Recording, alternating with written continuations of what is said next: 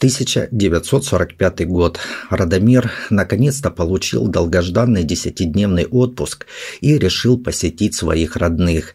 Это дважды раненый молодой партизан, который участвовал в боях за освобождение Белграда, быстро и радостно шагал по своему родному селу Дракулич и уже видел свой дом, где прошло его детство. Наконец-то он увидит своих родных, расскажет о времени, проведенном вдали от дома, о войне и, наконец-то, вдохнет запахи, которые обязательно напомнят ему его беззаботное детство.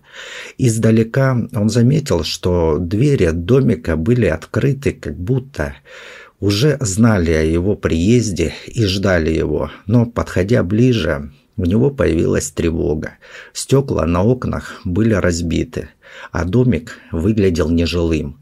И ступив на порог, Радомиру стало плохо от увиденных багровых пятен, которые его встретили на этом пороге.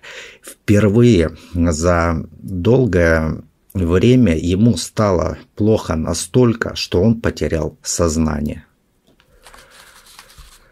Усташи во главе с капитаном Иосипом Машковым и монахом Мирославом Филипповичем в 1942 году пришли в деревню Дракулич и начали собирать сербское население.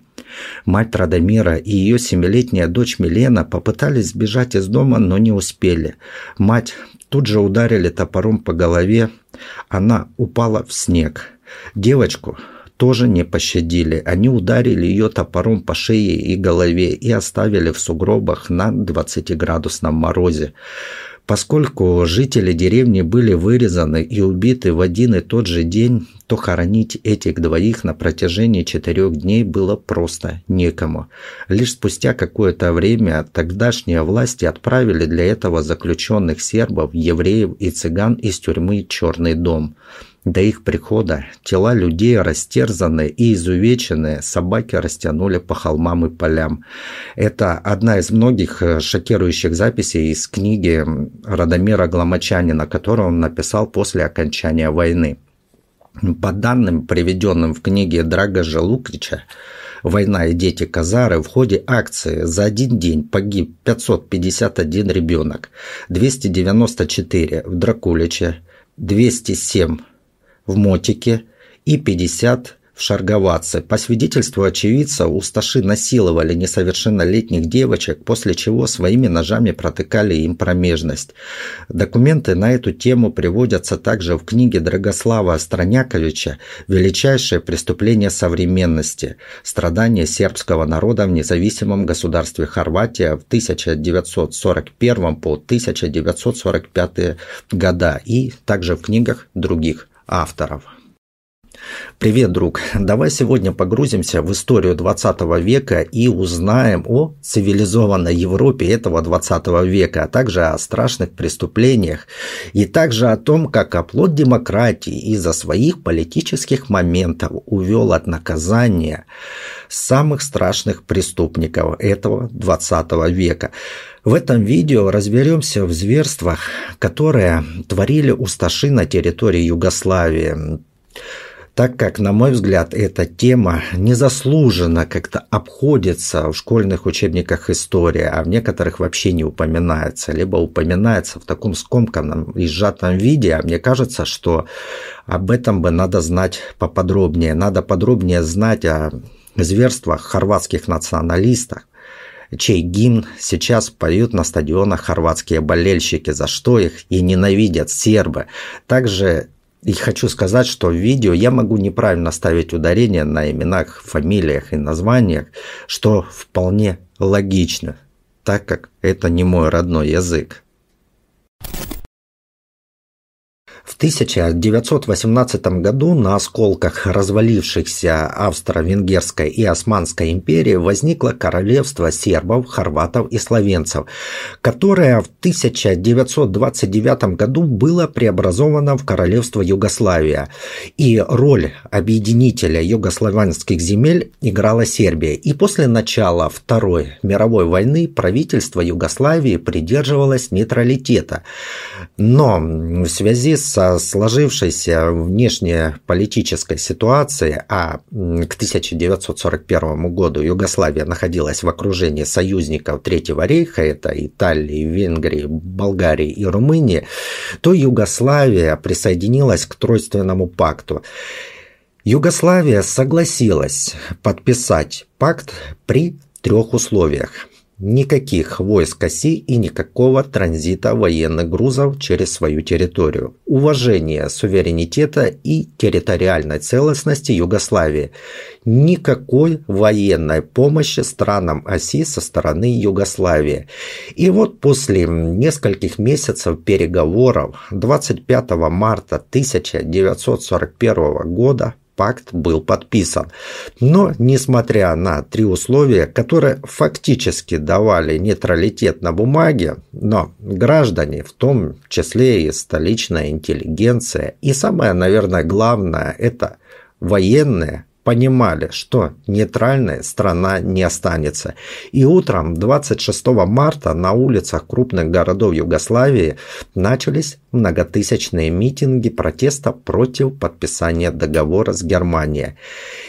В Белграде на демонстрацию вышли не менее 80 тысяч человек. Участники акции скандировали антинацистские лозунги, и главными лозунгами протестующих были «лучше война, чем пакт», «лучше умереть, чем стать рабом», а в Сербии еще и «нет войны без сербов» было полно людей с национальными флагами, а также с флагами США, Англии и Франции. Напомню, что СССР еще в войне участие не принимал. В принципе, как и США. И ближе к полудню протесты переросли в погромы, крушили окна в немецком туристическом агентстве в Белграде, которое одновременно еще и было штабом гестапо. Там разорвали флаг со свастикой, и вечером того же дня протестующих поддержали военные. Это 41-я дивизия Королевской гвардии, включая пехотный полк, артиллерийский и второй кавалерийский полк, а также танковый батальон, рота инженеров и мотопехоты, а также офицеры и солдаты частей военно-воздушных сил. И по итогу выступления военных против правительства Павел Карагеоргиевич и правительство были отстранены от власти в стране. Оккупация. В ответ на восстание и, видимо, на отказ от Тройственного пакта, хотя новое правительство об этом еще не заявляло, немецкие войска 6 апреля 1941 года вторглись на территорию Югославии. Наступлению немецкой, итальянской и венгерской армии предшествовали массовые налеты в Люфтваффе. Хотя Белград был объявлен открытым городом, в целях сохранить инфраструктуру и спасти исторические памятники он не должен был оказывать сопротивление, но все же его бомбили. И спешно мобилизованная югославская армия, не имевшая зенитной артиллерии, объективно не могла противостоять авиации и танкам нацистов, а также их союзникам. Заход же немецкой армии хорватами был встречен радостно, с цветочками в ручонках и с воплями в экстазе. После проведения операции «Ауфтмарш-25» Югославия оказалась расчленена. В оккупированной Сербии было сформировано коллаборационистское правительство под руководством Милана Недича. А в Хорватии утвердился марионеточный по отношению к немецкому режиму режим усташей, то есть местных фашистов. Черногория получила статус протектората Италии, а Словению поделили между собой Германия, Италия и Венгрия. Вместе с фашистами в стране оказались члены хорватской ультранационалистической и профашистской организации «Усташа». И 10 апреля 1941 года один из лидеров «Усташей» Славка Квартирник, выступая по радио Загреба, объявил о создании независимого государства – Хорватия. Спустя пять дней в Загреб прибыл будущий главарь правительства независимого государства Хорватия Анте Павелич. В состав самопровозглашенного государства вошли сама Хорватия, Славония, часть Далмации, Босния и Герцеговина и часть Срема. Ну, как вошли? Там никого не спрашивали, просто определили место, определили сферу влияния и все. На этих территориях проживало около 6,5 миллиона человек, включая 2 миллиона сербов. Усташи Друзья, я не буду рассказывать всю историю становления этого усташского движения, его национализма, иначе видео будет ну, просто очень долгим. Если хотите, то можете сами почитать. Скажу только одно, что это направление зародилось еще в XIX веке, и было оно не столь радикальным, но со временем оно обросло ненавистью и жестокостью по отношению к сербам, евреям и цыганам. Причем ненавистью и жестокостью оно обросло именно к православным сербам, и эта ненависть была поддержана высшими чинами католической церкви. Кстати, надо будет как-нибудь поворошить это гнездо, я думаю, ой, сколько там много всего найдется. Наверное, это самая лицемерная и кровожадная крупная организация или система организации за всю историю человечества. Идеология усташей. Основой идеологии усташей, усташи переводятся с хорватского, означает это восставшие или повстанцы, э, так вот, э, основной идеологией был хорватский этнический национализм, который заимствовал свои постулаты из итальянского фашизма и немецкого национал-социализма. Э, создатели независимого государства Хорватия пытались придерживаться такой национальной политики, которая привела бы к изгнанию или ликвидации всех чужеземцев. Под чужеземцами понимались все не хорваты.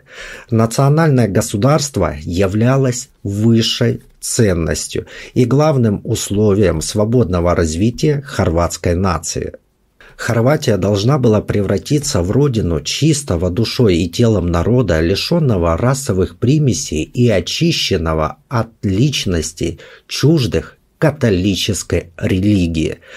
Объектом ненависти и ксенофобии усташей стал сербский народ как воплощение югославского самодержавия, и от чего нужно было немедленно избавиться. Министр по делам просвещения и религии независимого государства Хорватии Миле Будак писал «Либо победа, либо гибель. Огонь и вода не могут смешиваться, они могут лишь уничтожить друг друга». И в первые недели существования независимого государства Хорватия, проживавшие в нем сербы, столкнулись э, с чудовищной дискриминацией, проявившейся во всех сферах жизни. Так, 18 э, апреля 1941 года Анте Павелич издал постановление, согласно которому на все частные предприятия, принадлежавшие сербским предпринимателям, назначались особые государственные комиссары пары для контроля за деятельностью этих предприятий. Также эти постановления предусматривали и полное изъятие автотранспортных средств у всего сербского населения. Были изданы законы, запрещавшие использование названия «Сербская православная церковь» как в письменной, так и в простой устной форме. 25 апреля 1941 года специальным указом правительства независимого государства Хорватия был объявлен запрет на использование кириллицы как в частной, ну, в личной жизни, так и в общественной жизни. Э, в Загребе для всех сербов вводился комендантский час. Э, в июле главнокомандующий э, Славка Кватерник приказал всем сербам, переселившимся на территорию независимого государства Хорватия после 1 января 1900 года, а также их потомкам пройти обязательную регистрацию в местных органах власти. И чтобы доказать своему союзнику Третьему рейху их преданность правительство независимого государства Хорватия скопировало теорию расового превосходства арийцев, приписав хорватам не славянское, а германское, ну то есть арийское происхождение, и 30 апреля 1941 года был издан указ о защите арийской расы и чести хорватского народа. И согласно указу были созданы специальные комиссии по расовой политике, которые могли принимать решения в случае сомнительности расового происхождения. Вскоре власти нового государства Хорватия приказали всему сербскому населению в качестве опознавательного знака носить на руке повязку с латинской буквой «П», что означало «православный». В дополнение к этому указу в этот же день было издано постановление о хорватской национальности, согласно которому отныне только лица арийского происхождения имели гражданские права. Сербам было запрещено ходить по тротуарам, посещать общественные места, магазины, рестораны. Также было запрещено пользоваться общественным транспортом. Сербы обязаны были сдать в полицию все радиоприемники и телефоны – были запрещены смешанные браки между арийцами и неарийцами. Любые половые внебрачные связи между хорватами и сербами карались смертной казнью. Министр юстиции Мирка Пук, да, это фамилия такая, Пук, во время одного из митингов заявил, что сербы в Хорватии – чужеродный элемент, который представляет опасность для существования хорватского народа. Мы знаем, что они нам никогда добра не делали и ничего доброго не желали. Еще жестче о сербах отзывался министр иностранных дел Младен Лоркович. Хорватский народ должен очиститься от этих элементов, которые приносят ему несчастье, которые чужды ему, которые разлагают здоровые силы этого народа. Эти элементы – сербы.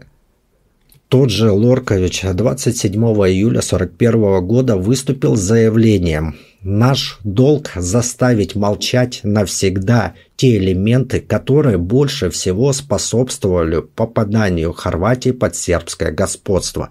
Мы должны уничтожить сербов в Хорватии. Высшей точкой в риторике сербофобии можно считать знаменитую речь министра по делам просвещения и религии Миле Будака от 8 июля 1941 года в Вуковаре.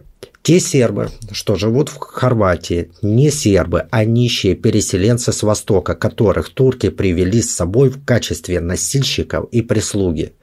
Идеи Будака нашли свое отражение в известной формуле решения сербского вопроса. Одну треть выселить в Сербию, одну треть обратить в католицизм и ассимилировать, одну треть уничтожить. Усташи стремились превратить Хорватию не просто в моноэтническое государство, но также они хотели исключительно католическую страну. Многие представители правящих кругов нового государства Хорватии в своих речах неоднократно подчеркивали, что хорваты являются – Бога избранным народом. И в связи с религиозным вопросом и нельзя обойти стороной проблему отношения усташей к сербской православной церкви.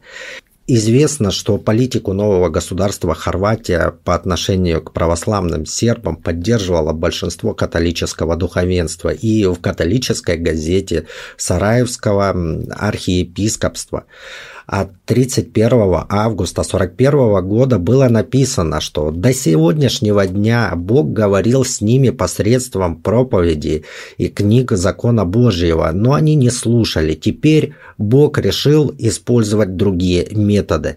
И в начале июля 41 года Министерство внутренних дел нового государства Хорватии издала постановление, согласно которому необходимо было незамедлительно закрыть все начальные школы и детские сады, подчиненные сербским религиозным организациям.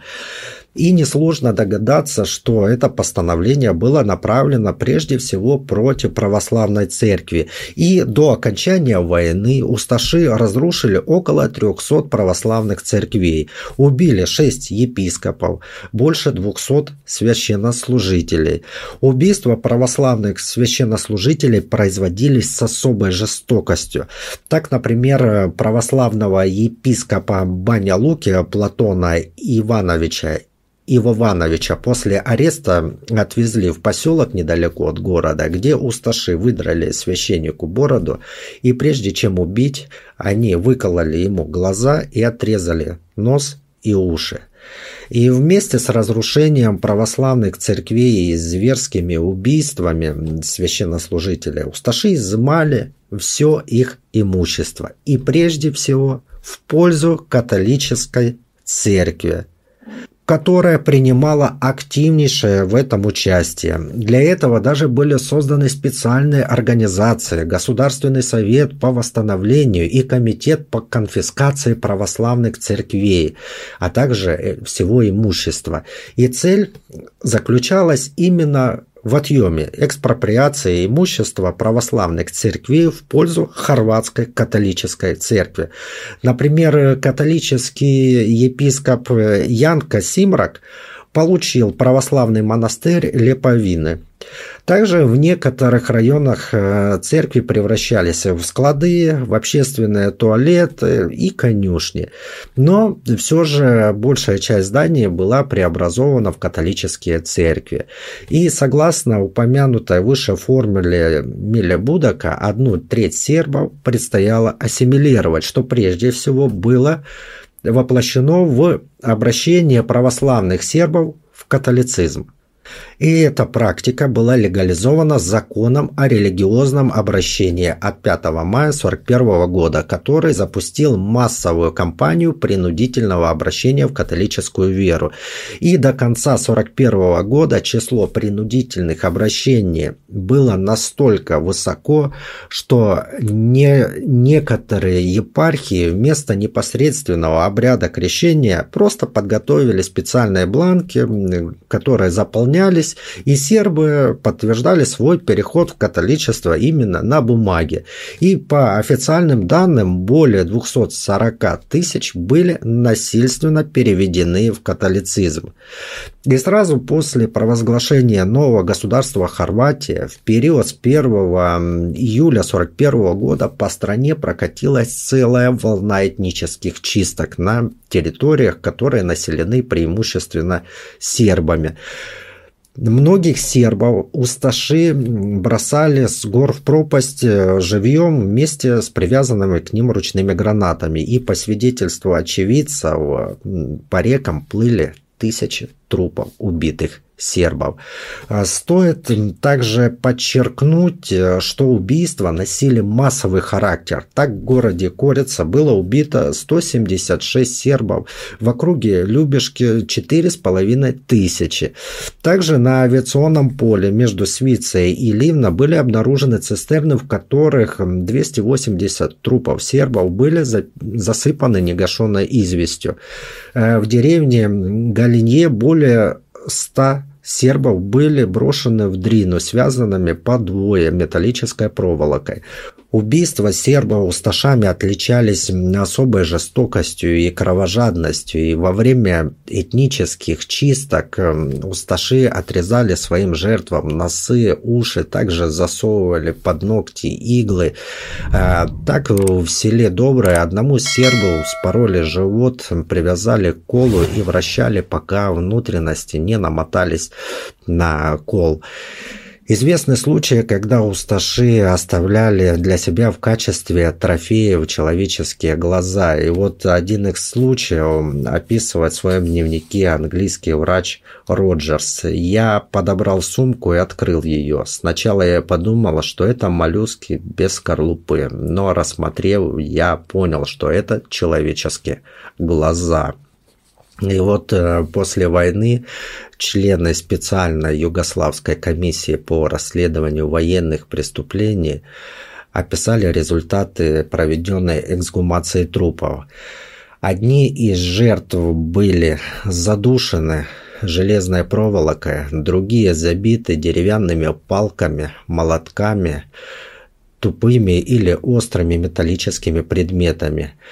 Усташи же чаще всего использовали острые предметы и даже изобрели специальный нож, получивший название сербосек, который стал их неофициальным символом. Сам нож представлял э, лезвие, прикрепленное к изогнутой стальной или медной пластине, которая в свою очередь была прикреплена к кожаной перчатке.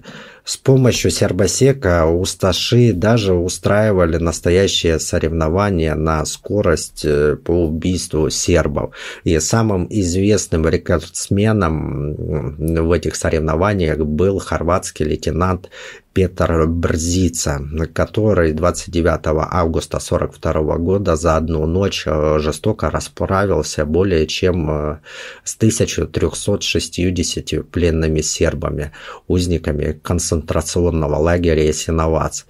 И сразу после образования независимого государства Хорватия в апреле-мае 1941 года по всей территории страны были открыты первые концентрационные лагеря, предназначенные для сербского населения. Официальное использование лагерей было узаконено 23 ноября 1941 года указом правительства. Следует отметить, что официально заключение в лагерь производилось не согласно постановлению суда, а по приказу Усташской службы контроля.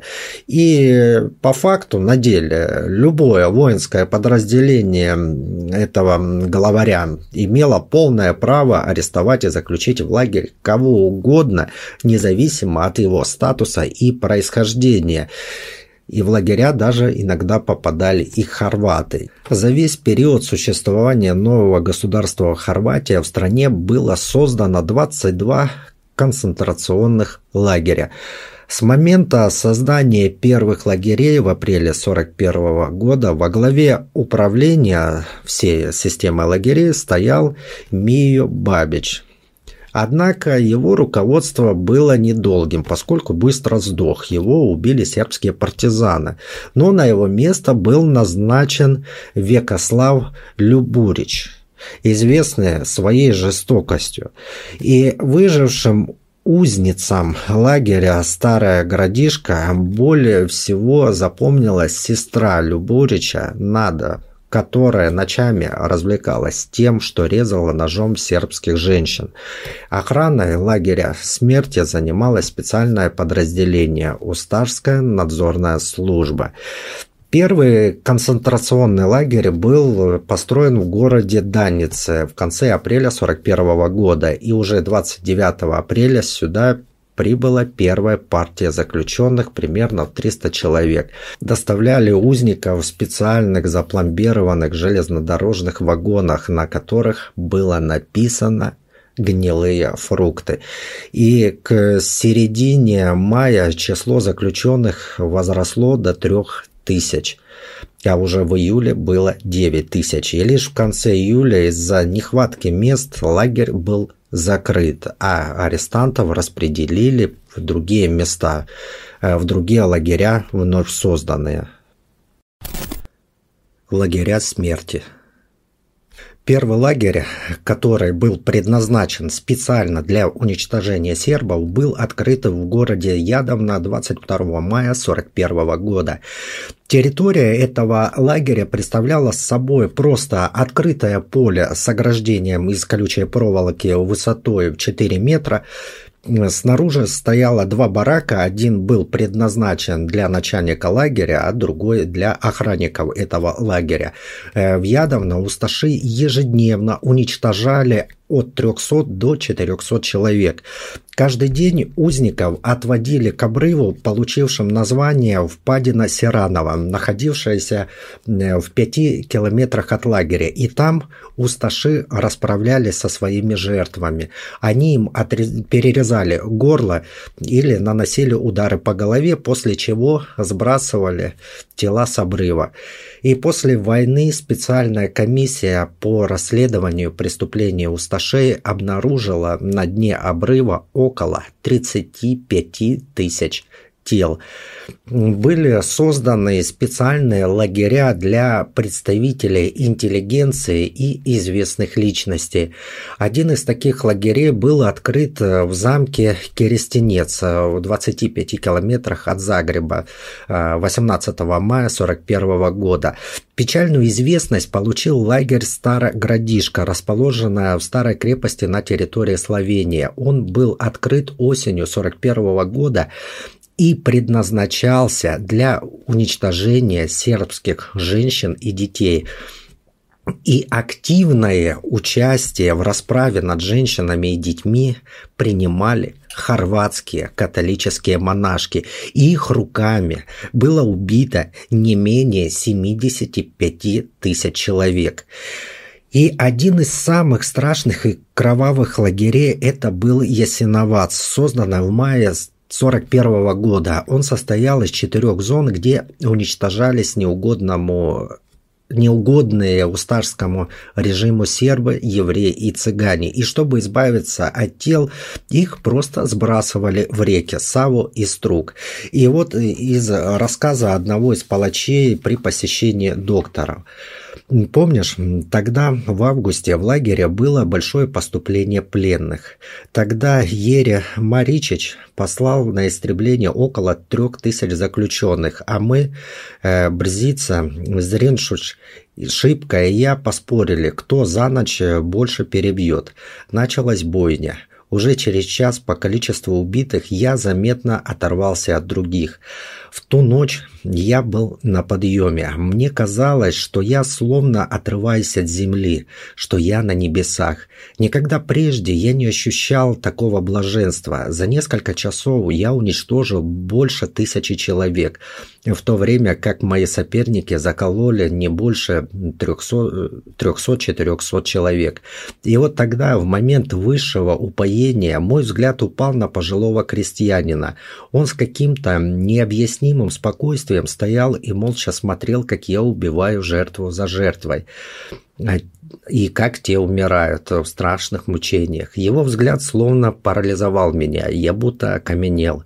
Несколько секунд я не мог шевельнуться. Потом я взял себя в руки, подошел к нему, чтобы узнать, кто он.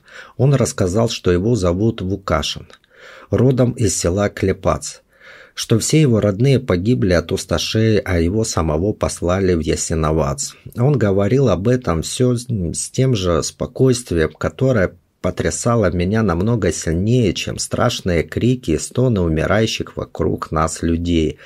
Когда я слушал старика, глядя в его небесно чистые глаза, во мне вдруг вспыхнуло неукротимое желание самым же, самыми жестокими адскими пытками разрушить этот непостижимый мне внутренний покой, чтобы его страданием, стонами и мукой вернуть свое прежнее упоение кровью и болью.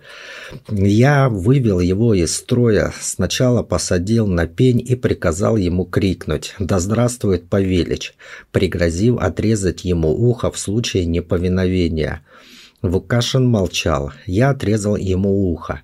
Он не проронил ни слова. Я снова приказал ему кричать «Да здравствует Павелич!», пригрозив отрезать второе ухо. Он молчал. Я отсек ему другое ухо.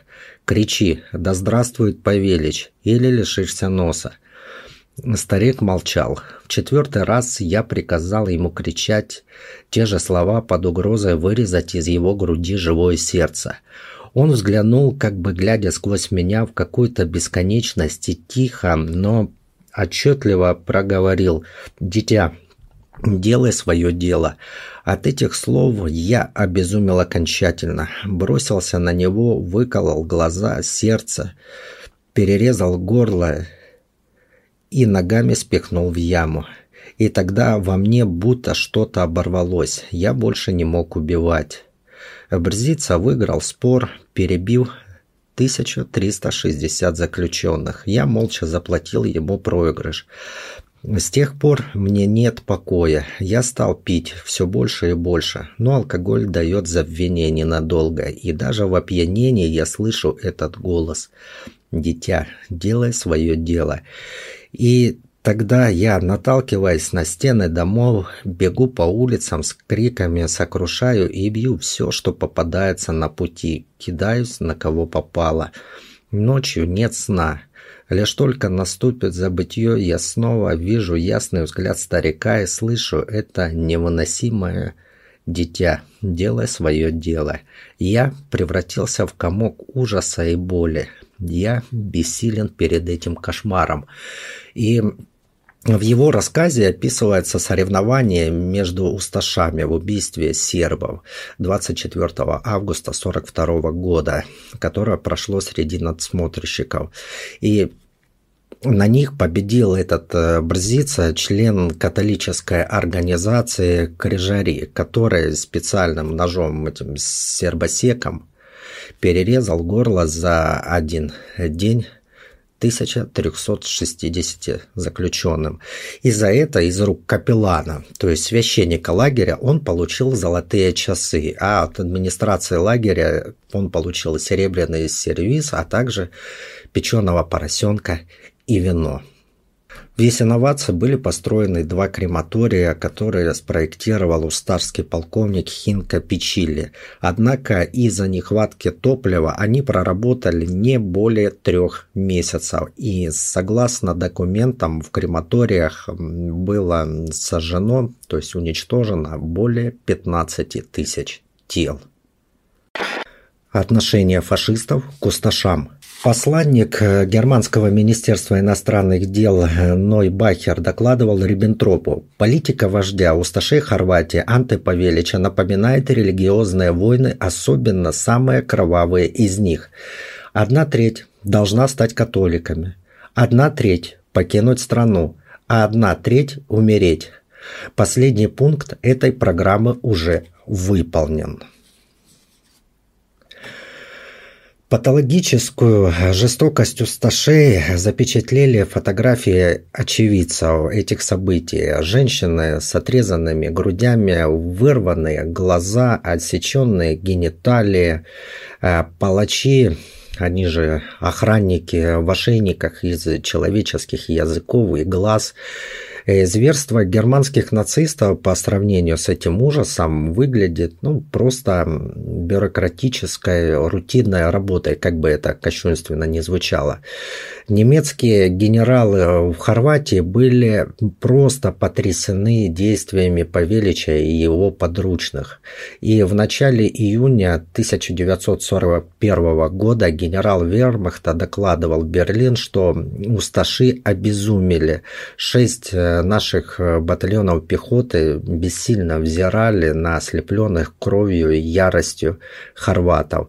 И вот с 17 февраля командующий полицией безопасности и специальных служб в Хорватии докладывал рейхсфюреру СС Гиммлеру, Количество православных, которых хорваты уничтожили самым садистским образом, следует оценивать примерно в 300 тысяч человек. При этом Католическая церковь активно поддерживала в последнее время ужасные методы обращения православных к католичеству. Живущие в Хорватии сербы, перешедшие в католичество, могут жить там совершенно спокойно.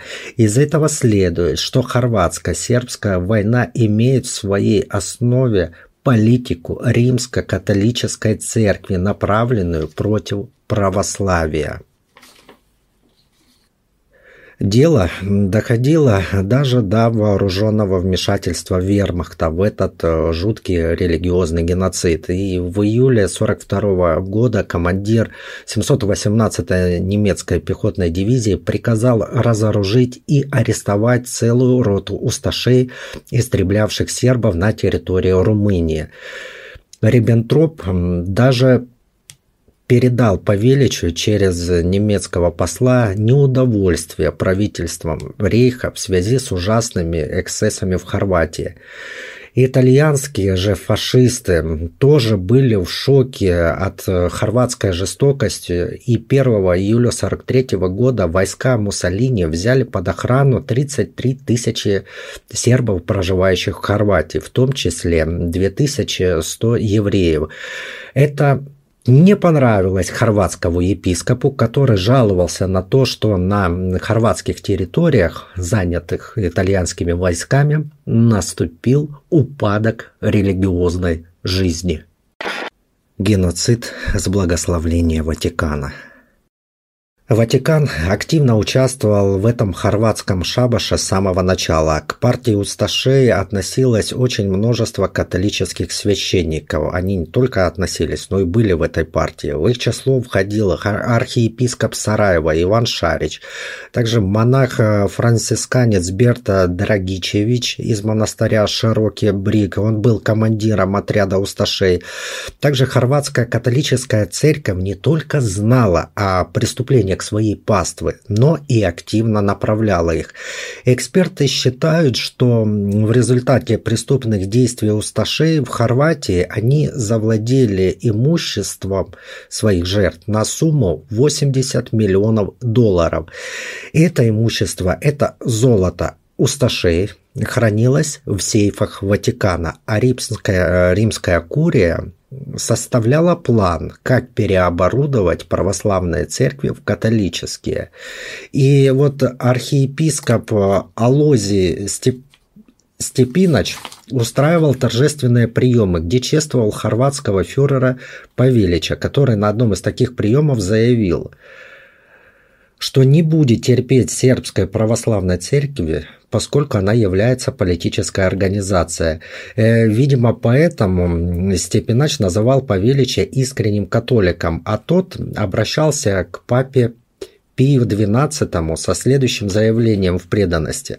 «Святой Отец, когда Божье провидение позволило мне взять в свои руки управление моим народом и моей отчизной, я твердо решил изо всех сил добиваться того, чтобы хорватский народ верный своей славной истории, навсегда в будущем стал верным святому апостолу Петру и его наследникам. И 24 апреля 41 года отряд усташей напал на несколько православных деревень, где арестовал 250 человек, которых в тот же день сожгли заживо и похоронили в могилах, которые люди сами себе и выкопали под дулами оружия усташей. И в этот же самый день архиепископ Степинач обращается со своим пасторским словом к своим прихожанам. Кто может обвинить нас в том, что мы, как пастыри, разделяем радость, энтузиазм народа, выражая глубокую признательность божественному величию? Мы знаем людей, держащих в своих руках судьбу хорватского народа, и убеждены, что церковь в обновленном хорватском государстве будет свободно провозглашать принципы правды и вечной справедливости. И через несколько дней после этого замечательного обращения в Астаце были схвачены 330 сербов, которых также заставили выкопать себе могилы, после чего их изрубили топорами. А православного священника и его сына оставили наконец, а ребенка изрубили топорами на глазах отца, который должен был произнести слова молитвы за убитых. После этого священника подвергли страшным пыткам. Вырвали волосы из головы и бороды, вырвали глаза и живьем сняли с него кожу. Бывшего члена парламента Луку Авраамовича распяли вместе с сыном в бане Луки.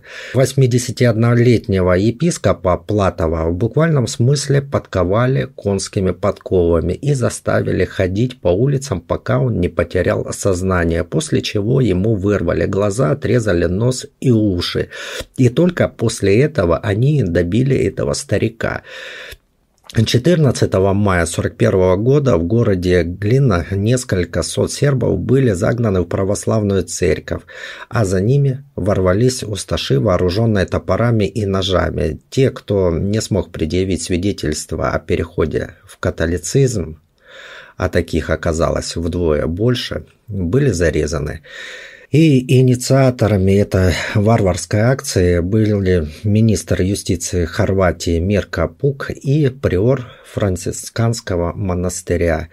И через, и через четыре дня после этого, 18 мая 1941 года, Павелич был торжественно принят папой Пием XII, который во время аудиенции благословил верного сына Римской католической церкви. И трудно предположить, что, благословляя Павелича, папа не знал о зверствах, которые в Хорватии учинили его усташи.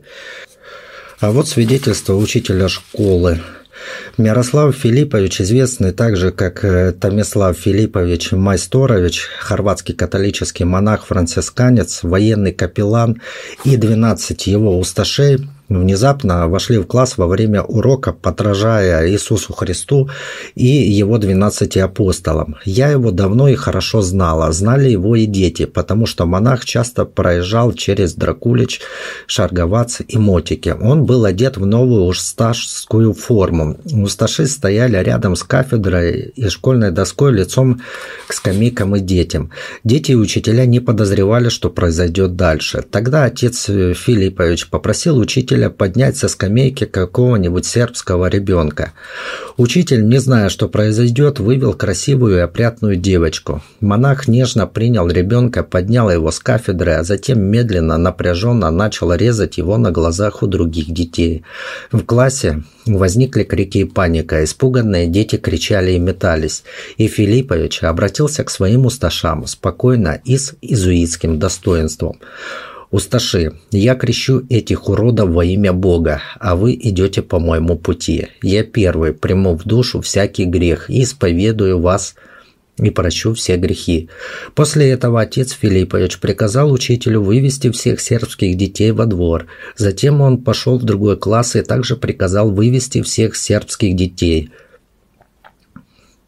во дворе на утоптанном снегу он поставил усташей в круг, а детям приказал бегать между ними. Как только им попадался ребенок, усташи резали и убивали его.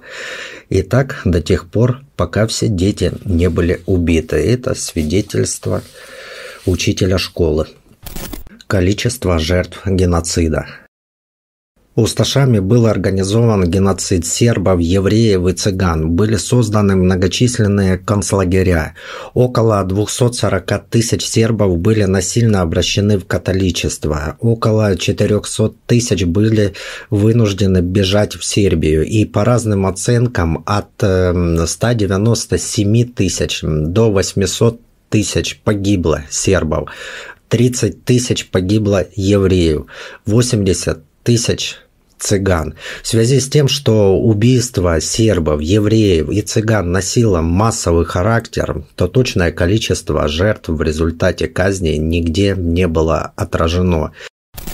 Крысиные тропы Крысиные тропы – это термин, бывший в ходу среди американских спецслужб для обозначения системы маршрутов бегства нацистов и фашистов из Европы в конце Второй мировой войны. Эти маршруты главным образом вели в Южную Америку, в частности в Аргентину, Парагвай, Бразилию, Чили. И было два основных маршрута. Первый вел из Германии в Испанию, затем в Южную Америку, второй из Германии в Рим и Геную, затем в Южную Америку. Оба направления создавались независимо друг от друга, но в итоге могли и пересекаться. И епископ Алоиз Худал был ректором семинарии для австрийских и германских священников и духовным главой резидентом немецкого народа в Италии. И именно на него была возложена миссия Ватиканским государственным секретариатом Римской курии по посещению немецкоговорящих гражданских интернированных лиц в Италии. Но под этой вроде бы богоугодной миссией скрывалась помощь в бегстве разыскиваемых нацистских военных преступников, включая и Франца Штангля, коменданта концлагеря Треблинка, Густава Вагнера, заместителя коменданта лагеря смерти Собибор, Алаиза Бруннера, ответственного за лагерь Дрансе близ Парижа и депортации из Словакии в немецкие концлагеря, а также Адольфа Эйхмана. Этот э, святой муж в своих мемуарах писал «Я благодарю Бога, что Он позволил мне помочь им бежать с фальшивыми документами. На самом же деле сей святой муж Худал использовался Ватиканом скорее для отвода глаз спецслужб. И главная римская крысиная тропа действовала с помощью небольшой влиятельной сети хорватских священников, членов ордена францисканцев руководимой отцом Драгановичем и поддерживаемая самим Папой Римским. И эта главная крысиная тропа вначале была сфокусирована на помощи членам Усташей. Наступление же советских войск совместно с сербскими партизанами вынудило Павелича и другое руководство Усташей в мае 1945 года бежать из страны, используя крысиную тропу, которую организовал Ватикан. Естественно, что спецслужбы США знали о наличии обеих крысиных троп, но ничего не предпринимали, так как указания на противодействие и ликвидацию со стороны властей США не было. И, видимо, политическое руководство США не желало ссориться с Ватиканом, который имел огромное влияние на католиков. Но потом спецслужбы начали сами использовать эти крысиные тропы. Разведка США использовала крысиные тропы, чтобы получить нацистских ученых и военных стратегов в свои военные и научные центры, если же Советский Союз их еще не затребовал, или пока советским спецслужбам не было известно точное местонахождение преступников. Просто так отказать Советскому Союзу в выдаче не могли, естественно, по политическим мотивам, но, используя разные лазейки, спецслужбам удавалось водить советскую разведку за нос, и многие нацистские ученые, работавшие в США, были получены в ходе операции «Скрепка», которая проводилась для переселения ученых из нацистской Германии для работы в Соединенных Штатах Америки. Наверное, самый известный проект, в котором были задействованы видные нацистские ученые, это проект «Манхэттен». Это такое кодовое название программы по разработке ядерного оружия США. Несколько сотен усташей пробрались в Италию, откуда эмигрировали на кораблях в Аргентину, США, Канаду и Испанию. Сам Павелич в 1947 году прибыл в Аргентину и прожил там до конца 50-х годов в Буэнос-Айресе, где служил советником по безопасности аргентинского диктатора Хуана Перона. Часть усташей оставалась в Югославии и пыталась при широкой поддержке ряда католических священников организовать свою повстанческую деятельность. Однако они были либо арестованы, либо просто были уничтожены югославской армией и милицией. 10 апреля 1957 года, когда хорватская диаспора в Буэнос-Айресе отмечала годовщину провозглашения независимой Хорватии, двое бывших э, четников сербов подстерегли прибывшего на праздник Анте Павелича. Лидер Усташей был ранен двумя пулями в руку и в плечо, но не сдох, и после покушения Павелич с помощью бывших усташей перебрался со своей семьей в Испанию. 27 ноября 1957 года он прибыл в Мадрид, где вел скромную частную жизнь. Здоровье экс-поглавника, подорванное ранением и сахарным диабетом, быстро ухудшалось, и 28 декабря 1959 года Павелич сдох. Да, получается, что самый кровожадный, один из самых кровожадных преступников так и не понес наказание за свои деяния. Из кругов эмигрантов Усташей сформировалось террористическое подполье, подпольные группировки. Усташи создавали свои центры в Германии, в США, Канаде, Австралии и в Аргентине. Под непосредственным руководством Павелича, покуда он еще не сдох, было создано хорватское освободительное движение, которое к активной террористической деятельности приступило только в 1967 году. Его члены планировали и осуществляли покушения на югославских политиков, а также чиновников, ну и других граждан, а также и на своих бывших членов, которые покинули это движение. Итоги. В 1991 году президент Хорватии Франjo Тужман позволил вернуться в Хорватию находившимся в эмиграции усташам, и он начал выплачивать им пенсии, что, конечно же, не могло оставаться незамеченным среди сербского населения. Тем самым хорватская политика взяла курс на обеление преступников, на чьих руках – были смерти сотен тысяч мирных сербов, евреев и цыган. Тем самым правительство активировало бомбу, заложенную усташами и католической церковью, которая и взорвалась в 90-е годы, и отголоски которой мы можем наблюдать в современных южнославянских странах до сих пор. Оправдание преступников для заигрывания с ультраправыми силами очень часто приводит к непредсказуемым последствиям. В конце XX века оправдание нацизма и фашизма стало одним из звеном в цепи событий, которые привели к разваду, развалу Югославии. И этому развалу активно помогал Запад. И зачастую люди разных национальностей спокойно существуют вместе, пока не появляется идея превосходства или пока не начинает героизировать преступников которых отвергает одна часть общества по национальным, религиозным, идеологическим причинам, либо просто потому, что они преступники.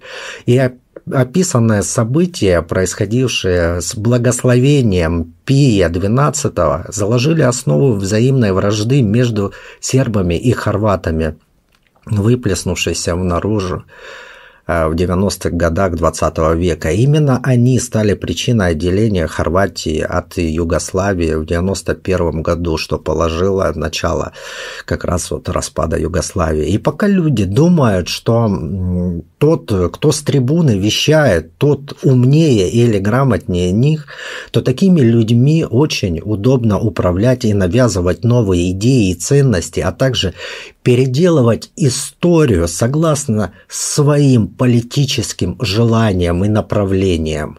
Но самое главное, теперь мы знаем, какую роль сыграла католическая церковь в геноциде сербов, евреев и цыган.